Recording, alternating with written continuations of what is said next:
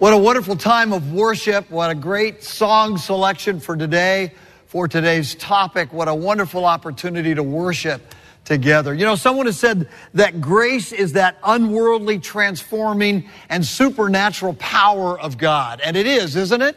Grace is unworldly. It's supernatural. It's transforming. And we need that. We need worship. We need the grace of God to take us out of our distracted and technological and, uh, and broken world and bring us into the presence of the living God. We need that. I need that. That's what worship does for us. And grace has been embodied perfectly has been perfectly taught to us in Jesus Christ and revealed to us in Jesus Christ. And what a perfect opportunity to come into your presence today and to come into the presence of the living God together to worship. You know, because of the grace of God, because God is gracious, God is loving. And because God is loving, God is gracious. It's amazing how that goes. J.I. Packer once said, Love is one of the most tremendous and at the same time the most misunderstood truths of the Bible. The love of God is misunderstood. We're going to talk about the love of God today as we continue in our series, Experiencing Awesome, which is a study in the attributes of God, not just knowing about God, not just having our theological categories filled with knowledge about God. We're not just walking systematic theologies. We are people who ought to be experiencing the God who reveals himself to us in all of his grandeur and glory. Today we're going to talk about the love of God. And so before we do that, let's bow our heads and our hearts together in prayer. Our Father, we do come into your presence today and we have worshiped you. We have sung of your glory, Father, Son, and Holy Spirit. We, we have sung to you. We have we have been instructed by the words of the hymn writers, of the song writers. Uh, we have been led by our worship team into your presence to think great thoughts about you because you are a great, great Father. It's, it's who you are. And you are a God of love, and yet we, we have so many different ideas of what that means. But we come into your presence today because we're your people, not because we're good, but because we come because we're called. We come because by your Spirit we have to be here. We have to be with other people who name the name of Christ.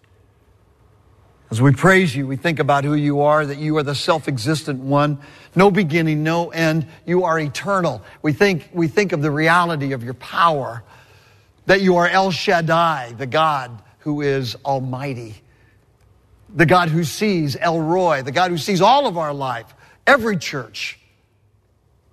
You are the God who knows all. You are omniscient. You are omnipresent. You're high and holy and lifted up. Yes, you are God on high, but you are also God nearby. We worship you. Thank you that you are here today in this church. And we know that we couldn't be close to you, we couldn't be near you, we couldn't experience you without Jesus. So, the eternal Son of God, we lift up today. Jesus, we lift up your name. Spirit of the living God, help us to give him praise, to hear your voice within us, to give Christ the praise. For it is finished. All, all that is needed has been accomplished by Jesus. Father, you know each one of us and you know everybody here today and what we're going through. You know, you know the one who has bills to pay but doesn't know how they're going to pay them. Has business complications that are so great that they just wonder, can we, can we fix this? The ones struggling in their marriage or with their children, the ones facing great loss. You know the church, this church, Orangewood. You know us. You know what we're going through. Your eye is upon us and your love is exhibited within us. And we ask for your grace. Father, as we lift up the ministry that goes on this week, we pray for our school as it gets started today, this week. As we think of our women's ministry and our missionaries, Lord, we lift them up to you and we ask that you would do great things in their life. And even now, as we move into looking into your word, we, we need your guidance. And so we pray, Abba, Father, that we would see not only your majesty, but your closeness, your warmth, that we would run as we have sung into your arms and that you would embrace us this morning as we think about who you are. Lord, may we not just know more about you in your love, but may we experience your love. May we experience you as awesome. God who loves us as your people because of Jesus. So as we look into your word today, we pray for the one who teaches that you'd forgive him his sins and use one who is finite to communicate your infinite truth. We've come today to hear your voice. And we pray these things in Jesus' name. Amen. Well, Orangewood, it's good to be back with you. I've been two weeks in Colorado. Two weeks, and I know, horrible suffering for Jesus. Somebody had to do it.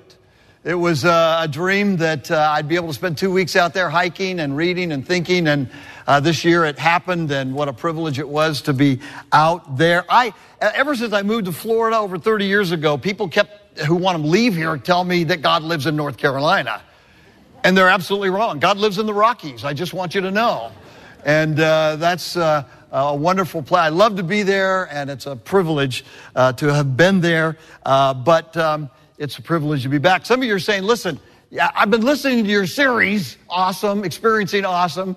And Pete, you're wrong. God doesn't live in the Rockies. Good, good for you. Some of you pointed that out. You're thinking about it. I, you didn't say it because who wants to be put on the spot? Group this big, but God doesn't live in the Rockies. He doesn't live in North Carolina. I have it on good evidence that he lives here too. Uh, the reality is God, as we have been looking at, as he has revealed himself to us in his holy word, we've seen that, that he's revealed himself to us as a self-existent one who has no beginning. Uh, he always was. God's, God is the self-caused cause. He is who he is from eternity past. And because of that, he is immutable. He's unchangeable. Isn't that great? It's good to know because when we think about the love of God, He never changes in that regard. So God is self-existent. We've studied. We've studied the fact that He is omnipotent. He is El Shaddai. He is God Almighty. He is God omniscient. Yes, that's right. And when we think of the omniscience of God, that means He is everywhere at the same time, inside of creation, outside of creation, in all of His fullness. As we sang this morning, He is bigger than we could ever imagine. Our biggest thoughts, our greatest thoughts of God are way too small. And one day when we see Him face to face, we will know that He is God Almighty and great and wonderful and loving as well. I love Colorado. I said that. We did a lot of hiking, uh, and uh, we hiked uh, two 14ers 14ers are mountains. There's 54 mountains over 14,000 feet. And uh, so we hiked two of those. My wife got her first 14er, one and done. She's not doing that again. she is smart, but she did it. She did it. It was awesome. It was great. It was awesome. It was dynamite. It's great. Beautiful. I love God. But when we use the word love, some of you love the beach. Some of you love other place. You love, when we think of that word love, it raises so many different questions. And so when I say I love something, uh, when I say God loves us, every one of you, I'll bet, has a different idea of what it means. God loves me. What, what do you think in your heart it means when, when you hear that phrase, God loves me? What do you think it means? J.I. Packer said, it's dangerous when we think of the love of God because we have so many different ideas of the love of God. We might think that that means God is my lackey to do whatever I want him to do. And therefore, if God does whatever I want him to do, he loves me. That's a dangerous view of the love of God. Uh, and so we must think about the love of God. And our text that we're going to focus on today is Romans 5, 1 through 11, as we think about the love of God. And I've asked our tech guys to just put the text up there and to leave it up there and stay with me as best they can. I have some points, but I want you to focus on the text. I want you to think about the text of this scripture. I want to walk through it with you and I want to unpack it so that we can understand more about the love of God. And and, and Romans 5 follows right after Romans chapter 4. Amazing how that works. And in the first uh, few chapters of Romans, before I read Romans 5, I want to tell you that what Paul has been talking about in Romans 5, Romans is kind of his magnum opus.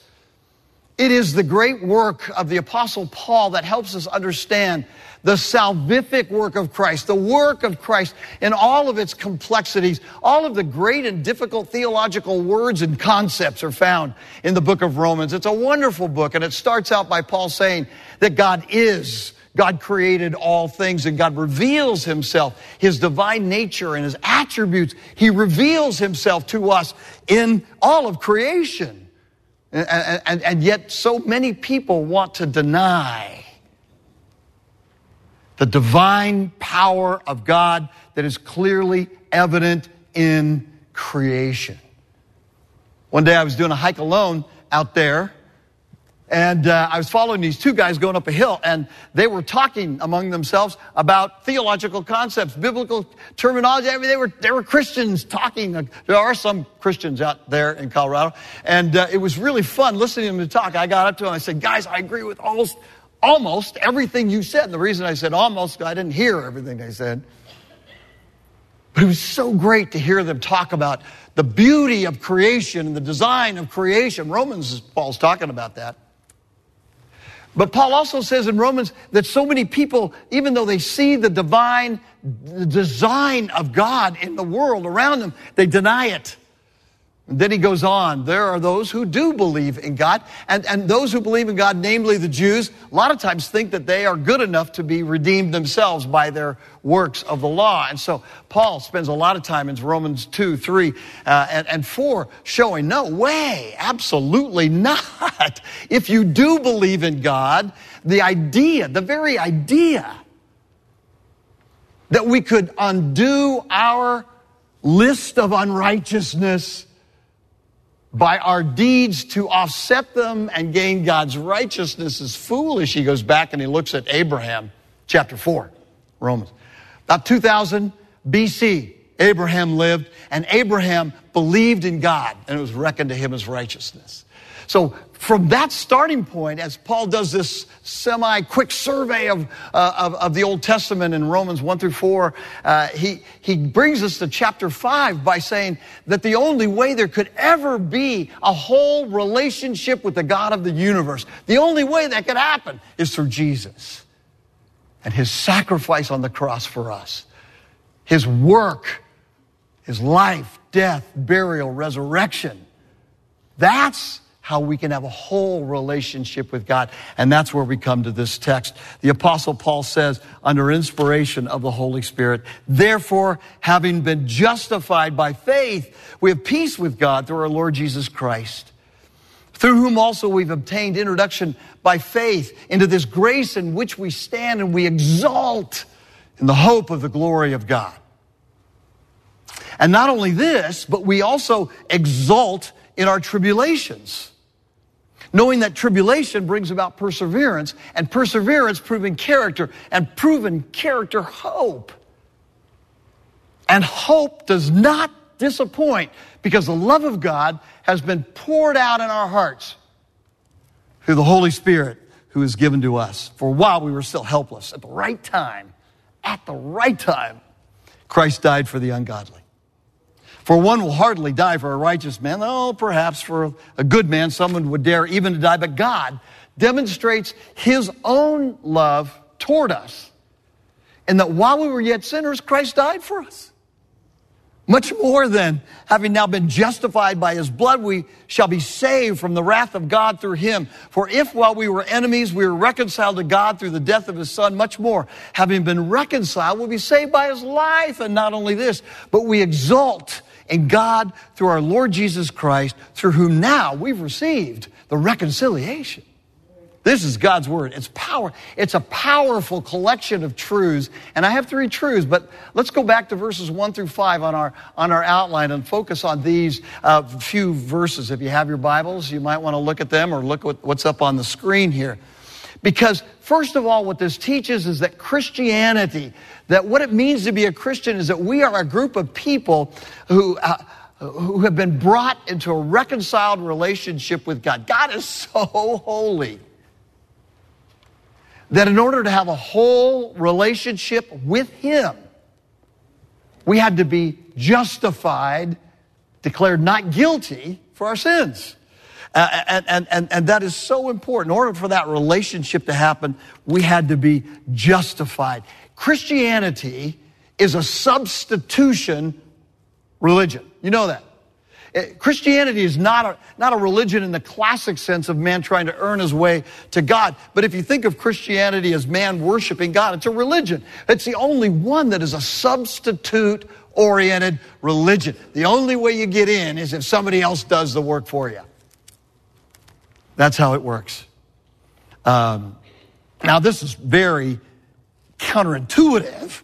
And I've had people say to me, Pete, don't I bring anything into my salvation with God? I say, oh, absolutely you do. You bring your sin. you bring yourself. You bring your messes. You bring a lot to the table that has to be cleaned up. And so the reality is, uh, we put our full weight of trust in Jesus, and then we're declared not guilty for our sins. That's justification. Being declared not guilty, and we get to stand into a whole relationship with God because of the work of Christ. Uh, and, and, by the way, isn't it interesting in the New Testament that says that even faith is a gift? By grace you've been saved through faith. It's not of yourselves, it's a gift of God. You see, so. We, it's a substitution religion that is just based on grace, based on faith in the one who did everything for. It's important to see that justification by faith alone in Christ is, is, is not an excuse. Justification is not an excuse. Have you ever, did you make any justifications for your own sins this past week? Don't raise your hand and say, no, not me, because probably it's, it's normal. One time, we were sitting around the, uh, the table, family dinner table. My, my two sons were in high in college at that point, and uh, we were having one of those fun family times. I said, "Hey guys, tell me, tell me a couple of things that you've done, or tell me one thing that you did that you got away with that I never knew about." so immediately, my two sons look at each other. And Joel goes, Well, remember the, remember the time you guys came home and uh, you told, you saw that hole in the roof of the back porch? Yeah, yeah, I remember that. Yeah, I, I think I, we came home from doing some errands on a Saturday and I, was, I saw this putty mark, putty fix in a hole in the roof there, metal roof and back porch. And you said that you had taken the, your duck hunting stand, seat, sit that, seat that we use out when we're duck hunting and accidentally poked a hole and you plugged it up. I said, yeah, he goes, that's not what happened. Oh, what happened? Well, I was cleaning my shotgun. and Johnny's bouncing the basketball. Johnny played basketball. And I, instead of putting a dummy shell in, I put the real shell in. I blew a hole in the. I like, you really did that? He said, Yeah, Johnny freaked out, man. Johnny, it was so great. Now, it could have it could have ended up a whole lot worse, right? But he told me a lie in order to justify the hole in the roof. You ever done that? I still haven't forgiven him. no, it's great. That was great. I absolve you of your great sins, my son. It was, it was, it was awesome. I want you, but a lot of times what we do is, is in order to justify ourselves, we'll tell a lie. Uh, uh, other times, what we'll do in order to justify ourselves is we'll give a whole host of reasons for why we did what we did, right? I, I, I, this is a lesson that I continue to learn is when I mess up, just say, I'm sorry, right? Guys, men, men, we got a little, let's do this. Just with me out loud, just say, I'm sorry, honey. I'm sorry. A one, two, three, I'm sorry, honey. No excuses. I'm still working on that, okay? Because, see, what I want to do when I do something wrong is I want to say, I'm sorry, honey, but here's why I did it. And I'm a preacher, so I give three points on a poem and try and get through the whole thing. we try to justify ourselves over and over and over again. And that's not what Paul means. Paul means that justification by faith alone in Christ is being declared literally not guilty for our sins because of what Jesus did. Isn't that wonderful? That's what the gospel is. That's good news. That's really good news. Uh, I, I, read Ian Cron's book while I was out west. Anyone who says they're trying to be good, a good Christian, right away reveals that they have no idea what a Christian is. Christianity is not something you do as much as something that gets done to you. The Holy Spirit comes, gives us faith, we believe. Jesus is our substitute. Isn't that great news? That's what it's all about. That's what it's all about. And so, and so as we think about the gospel, as Paul unpacks the gospel here in these verses, the first thing he wants to remind us about is the powerful substitutionary work of Jesus, keeping us focused on Jesus. Because when we get our minds off Jesus, that's where we get into trouble. Every one of us. Now, the second truth that he brings up is found in verses 5 and following. And, he says, Because of the gospel, because of the good news of the work of Christ, we exult in the hope of the glory of God. Verse 6. Uh, we exult in the hope, verse 5, excuse me. We exult in the hope of the glory of God. Now, I want to tell you first what it means to exult in the hope of the glory of God. First, I want to tell you what it means to exult. To exult means to be ecstatic. It means to be thankful. It means to be happy. It means to be, it's what Mat Fraser did this past week. He just won the CrossFit Games for the third time in a row. He is fit. He's the fittest man in the world. And when he stepped onto the dais to achieve, to receive his award, what was he doing? Oh, shucks. Thank you, guys. No, he's going, yes, yes, yes. He was exulting because he'd beaten the top 40, 39 other fittest men in the world in a week long competition, and he won. Won by 115 points or something like that. It was amazing. He was exulting. We hike 14ers. Uh, you know, at, at my age, it's kind of like just get to the top. My daughter loves to get up she gets to the boulders and it's kind of like mountain goat. She's a mountain goat. That's what she is, a little mountain goat.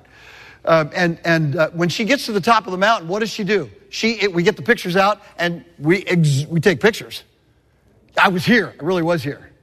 And uh, and her way of exulting is not yes. It's like this with her big smile. Every picture, every time on a 14er. Her mode of exaltation is yes. I love it. I got about 600 of them in my phone. Um, by the way, Presbyterians do not do exaltation very well. Do we?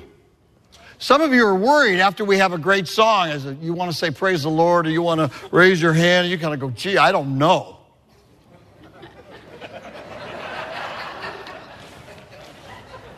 What's the right way? Here, here. For a Presbyterian, it's like here. if you're Episcopalian, it's kind of like, okay. We struggle with exaltation as Presbyterians because we're afraid that we will, we will obscure the majesty of God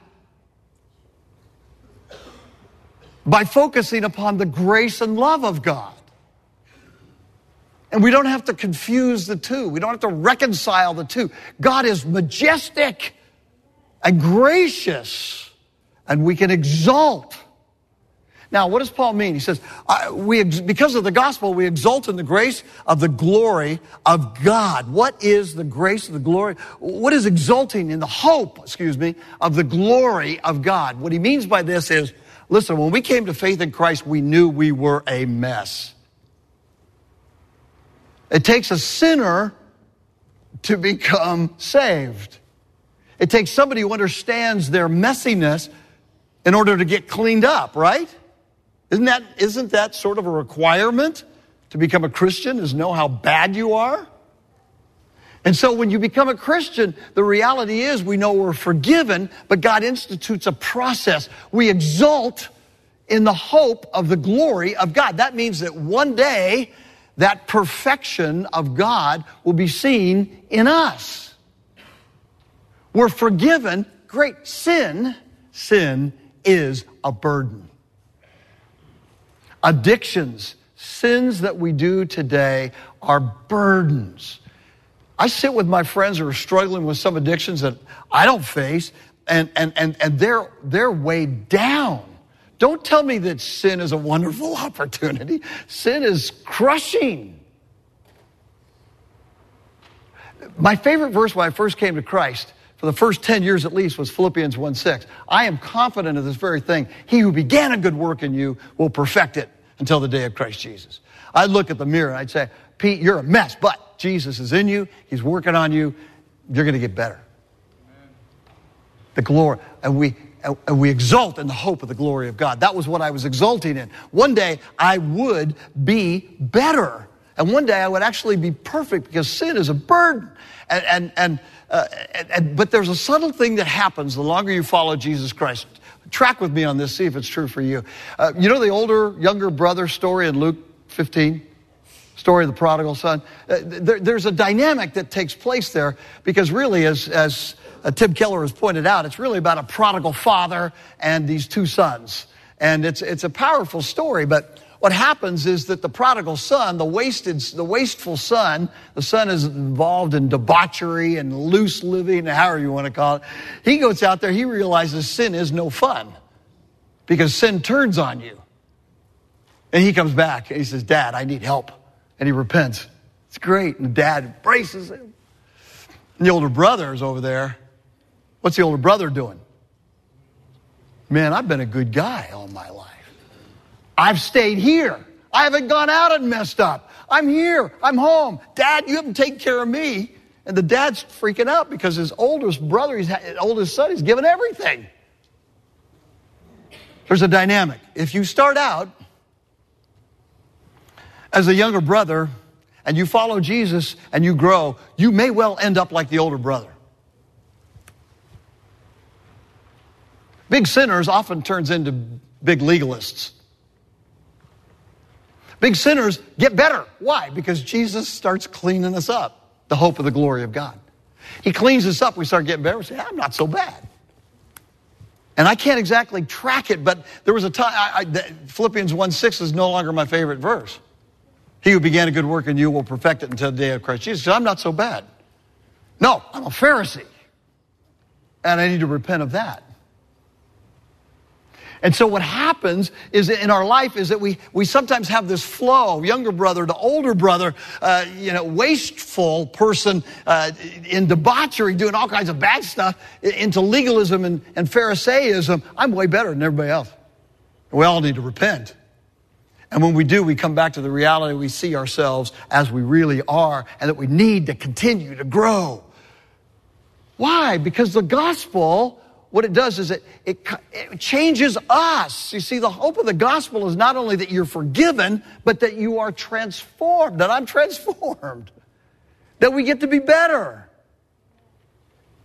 to the way that God intended us to be, which is the way of freedom and life. So we focus on sanctification, not because if we get better, God loves us. No, God loves us. And in Christ, his work in us is to set us free. The hope of the glory of God. Um, I love what Mark Twain once said. He was talking about a man who was becoming good in the worst possible sense of the word arrogant. And we exalt in the hope of the glory of God. What the gospel does is it begins to transform us into people that want to get better to bring glory to God. And then one day when Jesus comes back, he's going to clean up the whole created order and then bring us to the final, uh, uh, final spot of growth in his likeness, but he's in the process today. What the gospel does is it causes us to understand that we're his forever, that we get to exalt in the hope of the glory of God, but we exult in something else. Notice this. We exult in our tribulations. This will freak you out. Verse 3. Not only this, but we also exult in our tribulations knowing that tribulations bring about perseverance, and perseverance brings about proven character, and proven character hope, and hope does not disappoint because the love of God has been poured out in our hearts through the Holy Spirit who is given to us. In the gospel, we can even exult in our tribulations. Maybe not, yay, this kind of exaltation. But we know that the major goal is, the, is not only the restoration of all things, but the consummation of all things. When Jesus comes back, he's not going to just set it up like it was in Genesis. He's going to expand the glory of God all throughout the universe. It's going to be way bigger than we can ever imagine. It's the consummation, more than just the restoration. That includes us, our character, our life, our being. That's why a Christian can say, we exalt in our tribulations. Notice you could hear a pin drop in the room right now. Some of you are saying, I know that, I ought to think that way, but I don't feel that way. You don't know my trials. You don't know my suffering. I don't. Um, but I know this is true. We exalt in our tribulation. Um,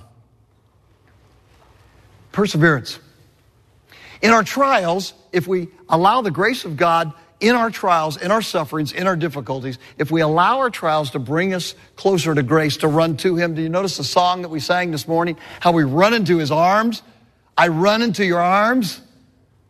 If we will allow grace to keep us running into the arms of God, we will develop perseverance. And without perseverance, you can accomplish nothing. Without perseverance, the first few days I was hiking out there. Hey, listen, I spent two weeks out there. I got all these illustrations. I'm going to use them, okay? So forgive me. The first few days it was like, but I got better. Because when I'm pushed, I develop perseverance. You ride bikes. You're not going to get, you're not going to go further until you ride further and push yourself so you fall in a heap in front of your garage when you get back. If you're a jogger, unless you jog more, you're not going to get more perseverance, the be able, ability to endure. And when you have the ability to endure, then you can develop your technique. Military, the reason why our Navy SEALs and other uh, uh, high level elite warriors are work so hard at physical conditioning is so that when they're under combat conditions, they can shoot accurately, they can think clearly, they can accomplish the task. If they don't have perseverance, they accomplish nothing. Through faith in Christ, perseverance leads to proven character, leads to developed character. As we, as we go through trials, and some of you are saying, listen, I've been going through trials for a long time. I know. God intends for us to be able to get our wind spiritually as we run to Him so that we can learn and grow and let Him transform us and proving character, bringing character. God is much more about building us into the image of Christ than He is making all the difficult situations in our life go away. You know that, don't you? This is not heaven. I always wondered why my church struggled so much, why the church was always so messy. It's always been messy. Read the book of Acts. First century, the church was messy. It was never nice, calm, and cool. Never. It's not heaven.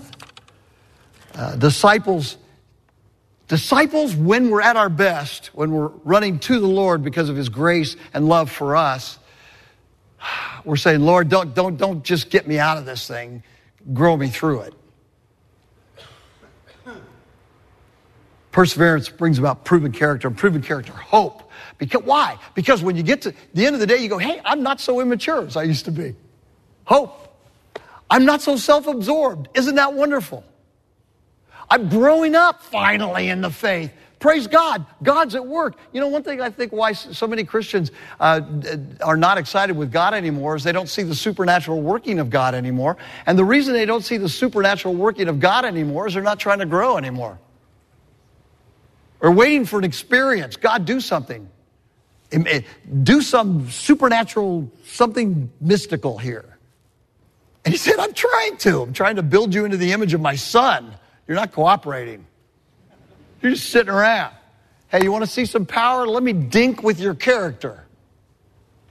That's where supernatural power of God comes in. And when He begins to change us, when we begin to face ourselves, see, because of grace, you can face anything about yourself. Come tell me something about yourself. Say, Pastor, this is going to shock you. I want to tell you the truth about my. It's not going to shock me. Heard it. Heard it before.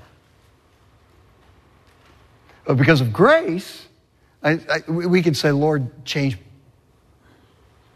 We exult in our tribulations because tribulations further the cause for which we have been called heavenward in Christ, and that is to be like Christ, to be enjoying of God uh, in Him. And proven character does not disappoint. I know, now let me say this real quick. I'm almost done. Suffering is rough. And some of you guys have been going through suffering no, I understand one family, and I've been, I've been out of town, so I don't know the names. I understand a family lost twins this week, premature early birth. That's rough. Some of you have lost kids. That is rough. Some of you lost your job. All right. There's an 800 pound gorilla in the room. The report is in. It's been a rough six months at Orangewood.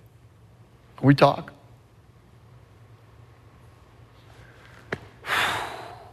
You got to pray for your elders. You got to pray for your staff. You got to pray for your church. This is not a time for us to run away. This is time for us to run into the arms of the living God. This is time for us to say, Lord, what are you doing in me? I'm ticked, God. I don't understand it, God. Why me? Why us? I don't know. Why not you? Why not us? I don't know. All I can say is that God is, is God. He's not surprised by any of this. It's rough. Suffering is rough. So we don't exult like this, but we exult on our knees, knowing that Jesus is at work. You got to know that. We got to live that. Because that's reality. Christianity Today magazine says that they publish more articles on suffering than any other type of article. Why? Because suffering is what drives us away from God more than anything else. Trials, challenges keep unbelievers from coming to Christ more than anything else. Why is there suffering in the world? We know the cross is empty and so is the tomb. And we know that we can exult in the work of the Lord Jesus Christ. You said, Pete, I thought you were going to talk about the love of God. I am. And hope does not, Paul says, Paul says, we exalted our tribulations, uh, tribulations bring about perseverance, perseverance, proven character, proven character, hope. And hope does not disappoint because the love of God has been poured out in our hearts. Think fire hose. Poured out in our hearts through the Holy Spirit who has been given to us. And what we need to do is experience the love of God for us. It was demonstrated in Christ. It was poured out in our hearts. Do you remember when you first came to Christ? Yes, I'm forgiven. I'm a mess, but I'm forgiven. And one day I'm going to be better. It's great. That love of God is still there. One other text I want you to look at real quick, and then, then I'm going to wrap this up. Because the love of God is powerful in our life in so, so many ways. And here it is in Ephesians. The Apostle Paul says, for this reason, by the way, in, in Ephesians, he's been, de- you say you're jumping books. I know. But in Ephesians here, he's been dealing with the, the same thing that Paul's been dealing with, the gospel. And he says, For this reason, because of all that Jesus has done for us, I bow my knees before the Father, for whom every family in heaven and on earth derives its name, that he would grant you, according to the riches of his glory, to be strengthened by his Spirit in the inner man, so that what? Say it with me. So that Christ may hearts through faith. Well, I thought Christ is already in us if I'm a Christian. Yes, that's true. He's there. But that being rooted and grounded in love, we may be able to comprehend with all the saints what is the breadth and length and height and depth, and to know the love of Christ, which surpasses knowledge, that we might be filled up to all the, what's that word? Fullness of God. Why don't we have the fullness of God? Because we don't have the love of God. And what we need to do is, like Paul told the Ephesians, we need to pray that his love would be real. Christ is there. If you're a Christian, Christ's there. He's inside. He dwells there. Now pray that the love of God would be real in you, that we would experience the awesomeness of his love, not just know about it. In order to experience the love of God, we've got to pray for it. Let me wrap up with saying these things. The love of God is his unconditional commitment to imperfect people. That's us. He loves you. Deal with it. Some of you think that you're lovely and should be loved. You're not, but loved anyway. Some of you think you're unlovable and can't be loved and you're not experiencing the grace of God because you don't think you are loved. Deal with it. The love of God is demonstrated to us in Christ. It's real even in and through our suffering. We got to run into His arms right now, this week, every week.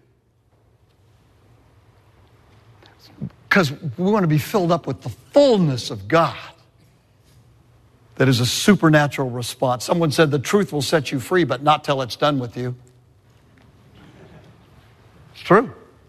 The love of God is a truth that will set you free, but you gotta let it work through your system, your heart, your mind. I'm lovable. I deserve to be loved. No, you're not. I'm not lovable. Yes, you are by God's grace because God is God. And we need to move into God even in the midst of this suffering. His awesomeness has been poured out in our hearts because, because he chose to love us.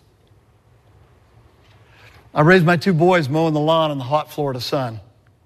Not because I was tired of mowing the lawn in the hot Florida sun, but because it was good for them to mow the lawn in the hot Florida sun. They never understood why. Till they grew up.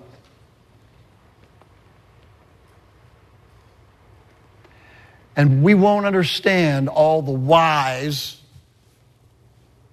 of suffering, the whys of what goes on in the church. We won't understand it all until we get home. But if we run to his arms, to the majestic, gracious, strong arms of the living God who's poured out his love in Christ, we will find that his love is really all we need. And we can rest in that. And it will transform us until we get home. Rankin Wilbourne said this in his book, Union with Christ. When being conformed to Christ is your horizon, every accomplishment, every promotion, every trophy becomes a potential back hurdle, something that might lead you away from that which is better, knowing Christ and being conformed to his image. What is a win? To become more like Jesus, dependent, obedient, humble, compassionate, and becoming someone who loves. Love is at the heart of the image of God. Your win, my win, is learning how to love. Your greatest losses are your failures to love. We will become people who prize relationships, especially difficult ones, when we learn how to love. We can only love once we've been loved. And then we can only love to the extent to which we've been loved. Perfectly in Christ. Even in the midst of trials. Run to Him. And I will too. You take it to heart. Let's pray.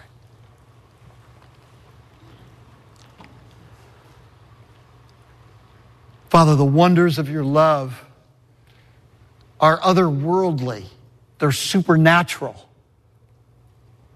They are wrapped up with the simplicity and beauty of your character. And so, our great God, as we come into your presence today, as we look for answers, as we deal with broken hearts, uh, minds that are confused, as we think about where do we go, what do we do, how do we live, we know with the disciples that there's no place else but to run to you. To whom shall we go? You have the words of eternal life. And so I thank you for the Orangewood family. I thank you for their love for you, for your love for them. And I pray that this week, even in the midst of an imperfect world, challenging world, you would enable us by your Spirit to run into your arms.